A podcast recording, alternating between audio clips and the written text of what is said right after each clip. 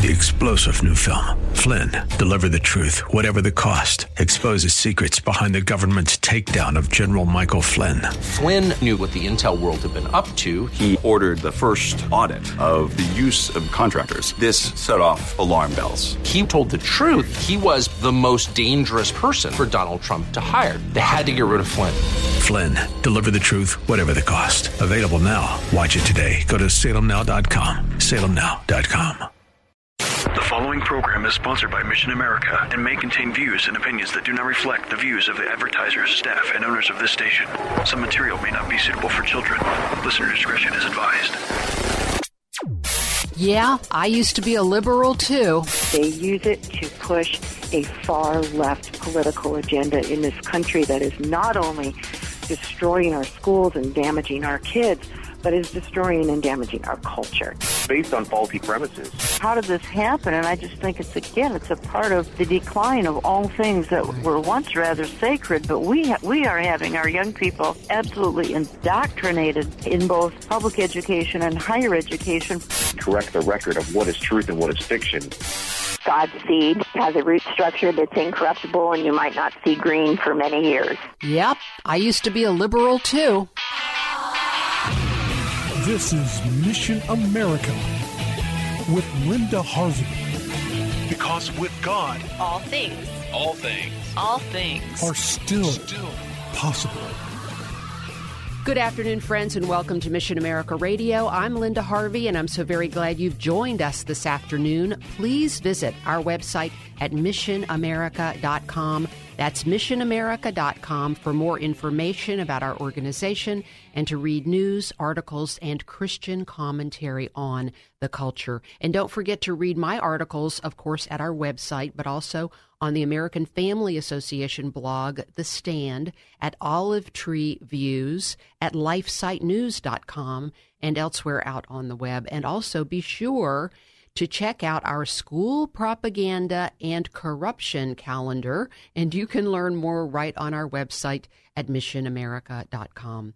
You may be listening to the mainstream media, reading and watching all the touching stories, excuse me, about gender confused young people and how abracadabra, all their problems and confusion are solved when people just let them go ahead and identify as the opposite sex. But is this really how it happens? Is this a positive action for these kids?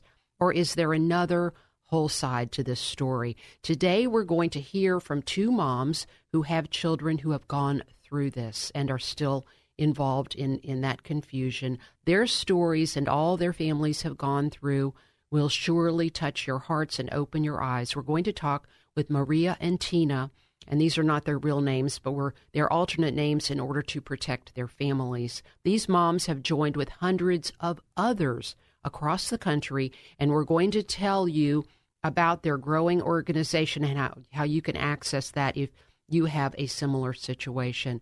Welcome, Maria and Tina, to Mission America Radio. Hi. Hello. Thank you for being here. Well, so Thanks. so glad for both of you to be on on with us today. So we're going to talk out, uh, start out with each of you um, uh, talking about you your own situations and giving our listeners an overview of what happened with your daughters. Maria, why don't you give us a little background on your story? So our daughter began identifying as transgender her senior year of high school with other girls the seeds were planted at, at, about the gender identity with a um, social with a camp that was offered to her by the school staff as a scholarship opportunity. So she, for a whole week, she was by herself, and it was actually a leadership camp, or it was actually a GSA camp, but we were told it was a leadership camp because she was very interested in leadership and service. So I do actually still have the permission slip, and it did say gender identity and social justice camp. but you didn't know so, at the time what a, that was going to be, yeah? No, no. Right. Being a private, you know, mm-hmm. Catholic school, we pretty much assumed that these sort of things weren't going to be offered, and we just trusted them. Yeah. So, so that experience, along with some a lesbian teacher that gave her information on a trans website helped her to come to the conclusion that she was transgender And uh, the two of them together hatched a plan to begin a GSA club at her school. And then the club was pitched to the principal. Um, nobody called us, and she's had, had other issues going on in the school and traumas and depression and, and such like th- those things. So, um, you know, we we really knew nothing about this until she was out of the house and had left home and was surrounded to this day by the community that Wow. helps her do whatever she wants. Wow. So, Tina, tell us about your situation. okay, my daughter Janet, it was a fairly, you know, typical kid in the early teen years, and she had a, you know, a, she had a nice life. There was nothing out of the ordinary. I mean, she loved dresses, she loved to dance, she loved makeup. So she did well in school with, you know, and was in activities like dance and she had a lot of close friends and Janet never showed any signs that she felt like she was really a boy. After puberty, she began having what seemed to be normal teenage body awkwardness, like we all do, Right. and an, issue with self-confidence and low self-esteem. And in later teen years, she started cutting herself uh, to deal with increasing depression and anxiety. I happened to stumble uh, upon that, which was very upsetting to learn that she was cutting herself. Um, Wow. And it was by accident that I found that. And so when we found that out, we took her to a therapist for a time. We're not sure whether Janet discussed the feelings of gender dysphoria with the therapist or not. We don't know, you know, what was discussed. Mm, wow. So Janet became immersed in social media websites, as Tumblr, where transgenderism is all the rage, and uh, that's a huge hub for these kids to, you know, talk to each other and about all this stuff. Her depression and anxiety grew worse during this time, and she soon announced that she was transgender and claimed we had always forced her to live as a girl or uh, to live as a girl against her wishes. Uh, we never forced her, Yeah. you know, to do that. You know, um, we, she was always picking out dresses, makeup, and all that stuff. So she got to pick whatever she wanted to wear, whatever she wanted to play with, whether it be she had, you know, dump trucks and she had My Little Pony. So we never forced her to pick anything. And when and looking and getting her into pro- professional um, um, medical help, we were greatly distressed to learn the doctors and the mental health providers can only affirm her as trans and not explore the reasons behind her some dysphoric feelings. And after one session with the therapist, we found out that, that after visiting the doctor's office, she began, you know, getting testosterone. They didn't ask her whether she had any mental health issues. They were like, "Oh, okay, you feel like a boy. I'm going to give you testosterone." So she has been on it, I think, a little over a year. We're trying to get her off of it, hopefully, um, but the damage is already done. Her voice is gone.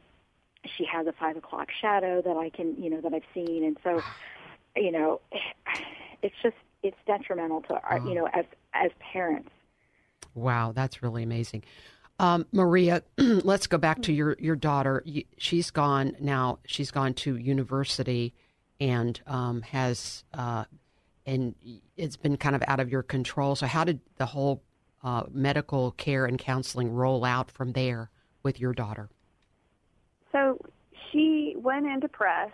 She had some anxiety, and she was being seen. So she was on depressive meds when they got there. When she got there, and Got to college, you mean? Right, right. So they they were aware of that, and she just had a lot of stress her freshman year, and we really believe just all that stress and just the depression it just made her vulnerable. So she did tell us she wanted to go get some help, and we told her go get some help. You know, you're 18, go for it. And mm-hmm. so we really had no clue what help was waiting for her. And so the gender clinic is really blocks away from campus. This is how they do it. Mm-hmm. And so she went in and told her told them that she identified this way and they affirmed her and we did see it on our insurance plan. So when we called and asked questions about what was going on, we were told that our son had absolutely no obligation to tell us anything and that they would check with our son Wow. and basically said, "Do you want to have an alive son or a dead daughter?" Ugh. And and you know, that's not fair, is it? To Yeah. ask a question like that. So they pretty much didn't care about any of our medical history, which isn't good. Uh, when the kids go on testosterone or any cross-sex hormones, any of their family history is just it's just not considered. So, for example, we have strokes, we have blood clots, Mm-hmm. We have a lot of problems in our family, diabetes. Um, so all these things are just exasperated by these drugs and these cross-sex hormones, right. and they don't care. They do not care about it. All they care about is making them into some something that they're not. And and they get the hospitals get a lot of money for this. Yes, there's a lot the of money. Insurance companies. Yes, there's a lot of money know? in this. Yes. Yeah, mm-hmm. and morally, okay, okay, maybe it's morally wrong, but it's also a humanity issue, and none of this is evidence based. Right. None, there are no promises with this. They they give them the drugs, and they're hoping for the best. They have no idea what they're getting into, and eventually, after five years, the testosterone kills the women's body. I mean, it's not approved really for anything for women, and it's definitely not approved for men. Right. So the FDA has not cleared any of this. Right. And they're just going on. They're just marching them through. So, le- and then within, go ahead. Sorry. Yeah, that's okay. Um, we'll we'll get back to this. I just want to make sure if people are just joining us, I always want to reintroduce people. Um, we're talking with two moms who have daughters um, who have transitioned, quote unquote, um, to the opposite sex. Uh, Maria and Tina are telling us their stories today, but they're also part of a, a larger group of parents networking around the country. And um, so, if you know of somebody, if this is your situation, or you know of somebody, be sure and get them in touch with us. So, let's just take a quick uh, insert here before we get back to talking about your personal situations. And give us, um, uh, Maria, give us the websites uh, that they can contact and talk about the Kelsey Coalition a little bit. Sure. So, the Kelsey Coalition is um, kelseycoalition.org.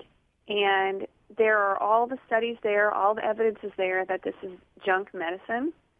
Um, it's really they're referring to it more as like a gender trafficking, mm-hmm. yeah, if you want to call it. Um, so all of the information is there. If you're a doctor who's stuck in this, especially an endocrinologist, you can go on there and get in with other doctors who are also not happy that this is being pushed on them. And that site, you know, will lead you to a support group as well. So we do have a support group in Ohio that can help parents, and it's been very successful. We've have pa- girls who have desisted, and just because we're just helping them through by asking them to wait to do this, yes, and right. to wait till they're older, and just give them some coping mechanisms. So, you know, we recognize that they're in pain um, and this is really a big issue for them right now. Right. But medical interventions isn't going to help them. So, give us the uh, we- website for Ohio.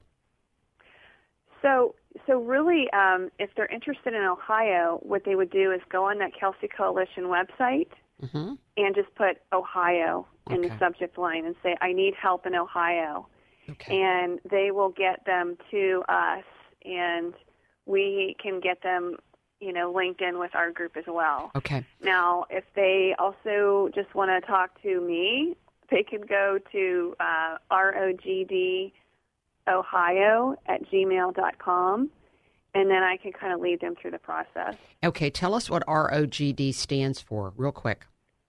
Rapid Onset Gender Dysphoria. Right, and so that's what has been um, looked at as these kids that show no evidence until they're teens and social uh, peer peer pressure, social media, some combination, and influence during a time of stress um, is what's the rapid onset. It's like it's not Absolutely. these are not these are not right. six and eight year olds who are no. you know no. struggling and wanting to play with the opposite sex toys, even though that's not inborn either. None of this is Mm-hmm. inborn, right? Right, ladies? Absolutely. Right, It's right. all socially constructed.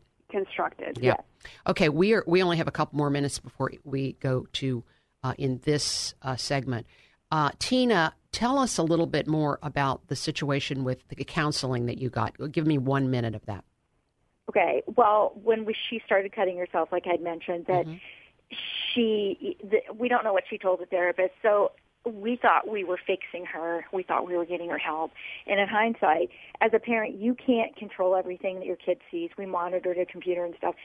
But when we, it was coulda, shoulda, woulda. Um, we found out later all the stuff on Tumblr that was happening, and and she, there's a whole network of this whole cult that I like to call it, that were helping her, you know, oh, I need to get my, you know, I need to be on testosterone, I need to run off. So we didn't know what kind of counseling we, we should have gotten her. Yeah. You know, like I said, could have, should have, would have. But we thought when we took her the first time to get fixed for cutting herself, to get help, um, we thought she was okay. But we didn't know until later all the social contagion that was going on to help her with this gender stuff. It's, I think a lot of these kids have mental illness. Right. And I'm not saying this to be, you know, mean or anything, but Right. like my daughter has anxiety and sorry, anxiety and depression. And I think, you know, and she has OCD and that plays a big part on, Right. you know, all of the stuff going in and how do you give somebody testosterone and give give these kids drugs when they have mental illness? Right. They should not be passed off. Ye- they should- say yeah. no, and, Right. and they should be looked at and Yeah. go, well, this is what's wrong with you. Let's deal with this. Let's not put this, you know, testosterone or cross-sex hormones on as a band-aid because Right. in hindsight, this is not going to fix anything. Nothing. Right. This we, is going to hurt have, you in the end. We will have to wrap up there and Okay. pick up when we come back because, Absolutely. yes, vulnerable kids being taken advantage of and rushed into gender so called transition. Uh, we're talking with two moms, Maria and Tina, who are telling us about their daughters who now believe they are sons, folks. This is a tr- medical tragedy. Stay here with us on Mission America Radio. This is Linda Harvey. We'll be right back after these messages.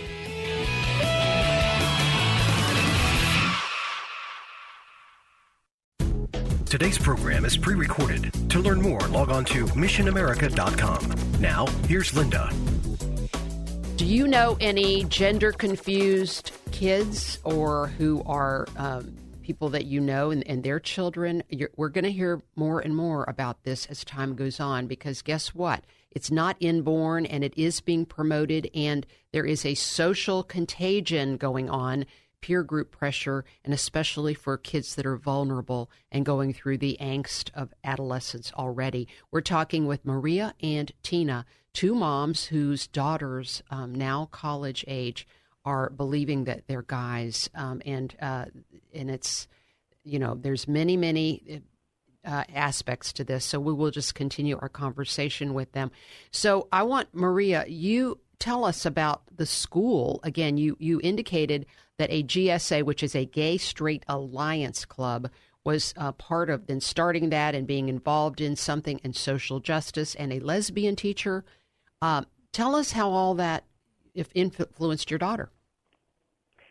Well, you know, I just I think that it's uh, the way they do it is they build the kids up and they say, "Oh my gosh, we thought of you. You're such a leader in this club." And a, and they're, it's a club like any other club. They have a president, a vice president, and what they do is they bring in speakers and they offer information on all the different genders.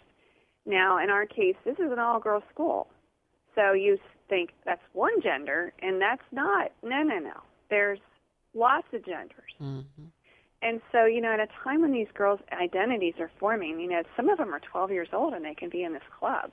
Wow. Um, the teachers that are that are um, there are tied to the LGBT community, and then not only that, there's other teachers in other classes that are giving books for them to read about transition.